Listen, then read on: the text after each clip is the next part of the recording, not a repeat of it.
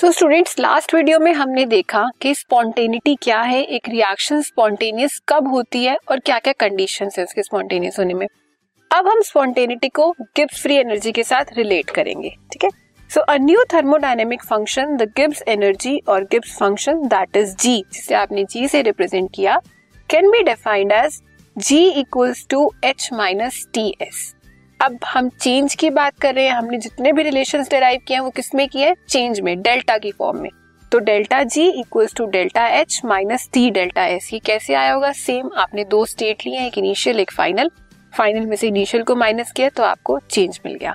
अब delta G क्या है आपका? Gibbs free energy delta H क्या है? Enthalpy T is temperature and delta S is change in entropy Gibbs energy change equal to enthalpy change temperature multiplied by entropy change delta G gives a criteria for spontaneity at constant pressure and temperature delta G से हमें क्या पता लगता है कि कोई reaction हमारी कितनी स्पॉन्टेनियस है, किस पे? कांस्टेंट टेम्परेचर पे और कांस्टेंट प्रेशर पे।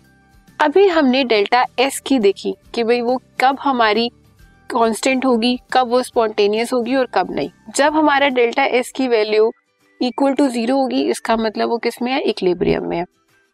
लेकिन अगर डेल्टा एस की वैल्यू पॉजिटिव है तो दैट मीन्स वो रिएक्शन अकर होगी। सेम क्राइटेरिया डेल्टा जी के साथ भी है। तो क्या क्या क्राइटेरिया है? अगर डेल्टा जी की वैल्यू नेगेटिव होगी that means if it is less than zero then only process will be spontaneous otherwise process will not be spontaneous अगर डेल्टा जी की वैल्यू पॉजिटिव है ग्रेटर देन ज़ीरो है तो process is non spontaneous ये आपको याद रखना है। या आपको वन मार्क एमसीक्यू क्वेश्चंस में भी पूछ सकते हैं। अगर आप कोई कॉम्पिटेटिव एग्ज़ाम की प्रिपरेशन करोगे आगे उसमें भी, और ये आपके स्कूल के क्वेश्चंस में भी आ सकता है।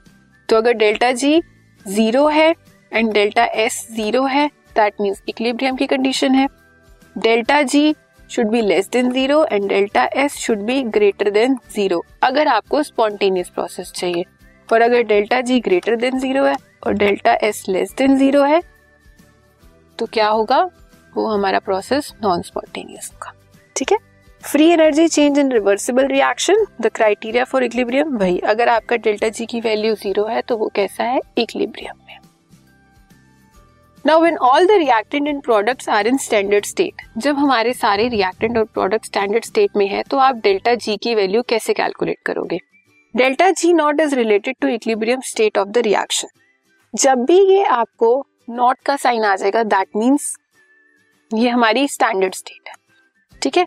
तो आपने इक्लिब्रियम पे इसे स्टडी करना है। स्टैंडर्ड स्टेट कब आती है? जब आप इक्लिब्रियम पे हो। मतलब आपका टेम्परेचर 273 केल्विन है और प्रेशर कितना है? One atmosphere so zero equals to delta G naught plus R T L N K मतलब आर टी एल एन के ये लॉग है यहाँ पे।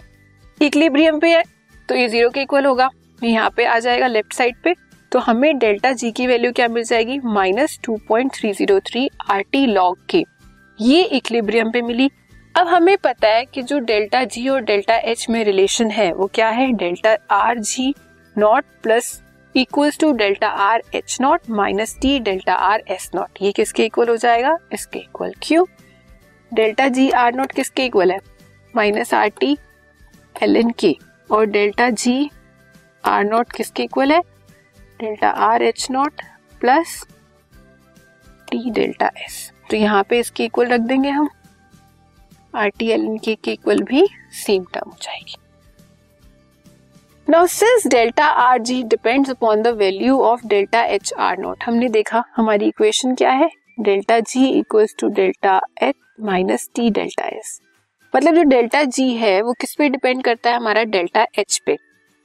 फॉर स्ट्रॉन्गली एंडोथर्मिक रिएक्शन अगर हमारी रिएक्शन एंडोथर्मिक है the value of delta R H naught may be large and positive तो क्या होगा?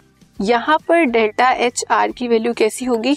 Positive in such cases K will be much larger than one तो जब हम कैलकुलेशन करेंगे, इसमें जो के की वैल्यू आएगी, वो कैसी आएगी?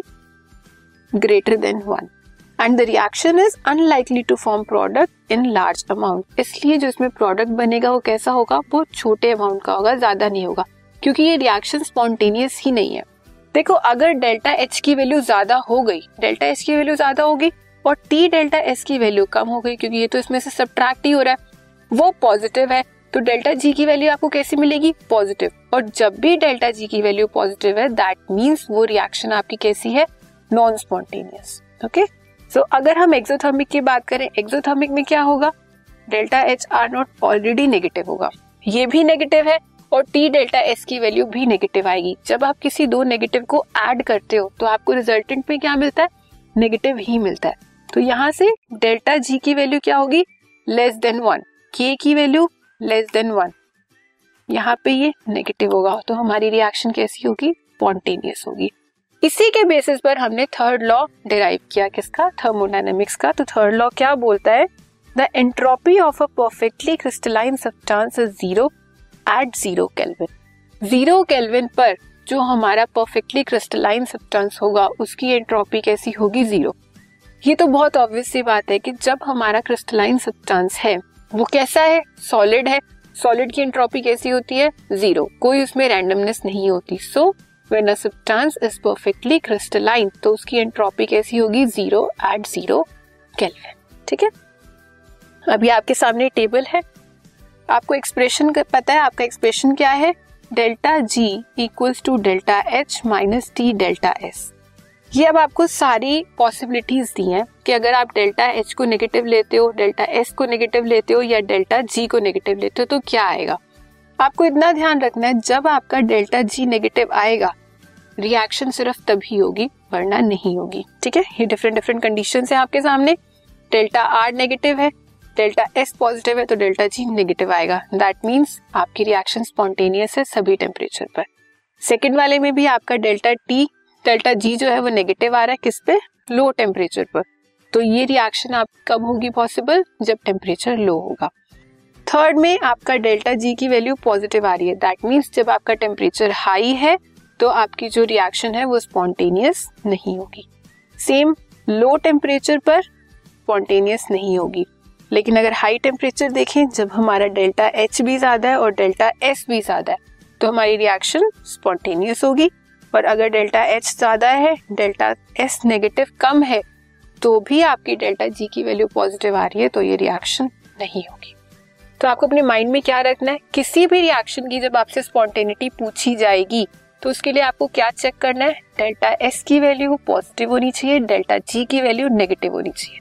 अब उसी अकॉर्डिंग आप टेम्परेचर को सेट करोगे। अगर आपका डेल्टा एच ज़्यादा है तो लो टेम्परेचर पर होगी। डेल्टा एच कम है तो हाई टेम्परेचर पर होगी। ये चार्ट आपको ध्यान रखना है, ये बहुत इंपॉर्टेंट है। इससे बहुत सारे एमसीक्यूज बन सकते हैं ठीक है? स्पॉन्टेनिटी के बेसिस पे वो आपको this podcast is brought you by Hub Hopper Shiksha Abhiyan अगर आपको ये पॉडकास्ट पसंद आया तो प्लीज़ लाइक शेयर और सब्सक्राइब करें। और वीडियो क्लासेस के लिए शिक्षा अभियान के यूट्यूब चैनल पर जाएँ।